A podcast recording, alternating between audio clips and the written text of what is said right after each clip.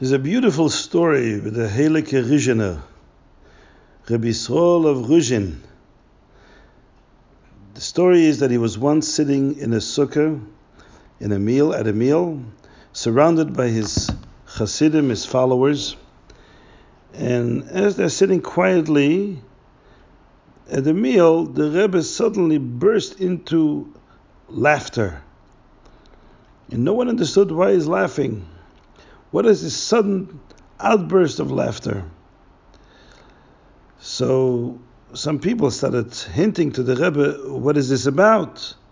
So the Rishna told them that I just saw from here a villager, a simple farmer, a Jew who was traveling. He was traveling on the road and he got very hungry. And he had a sandwich in his backpack.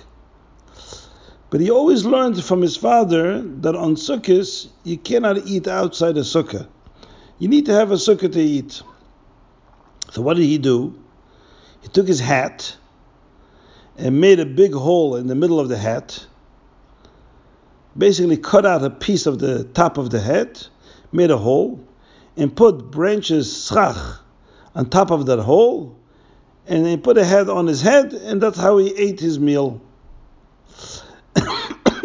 The Rishon said, I saw that in the heavens there was a huge rejoicing, a simcha, a simcha gedolim, from the sincerity of this Jew. So that's why I also started laughing.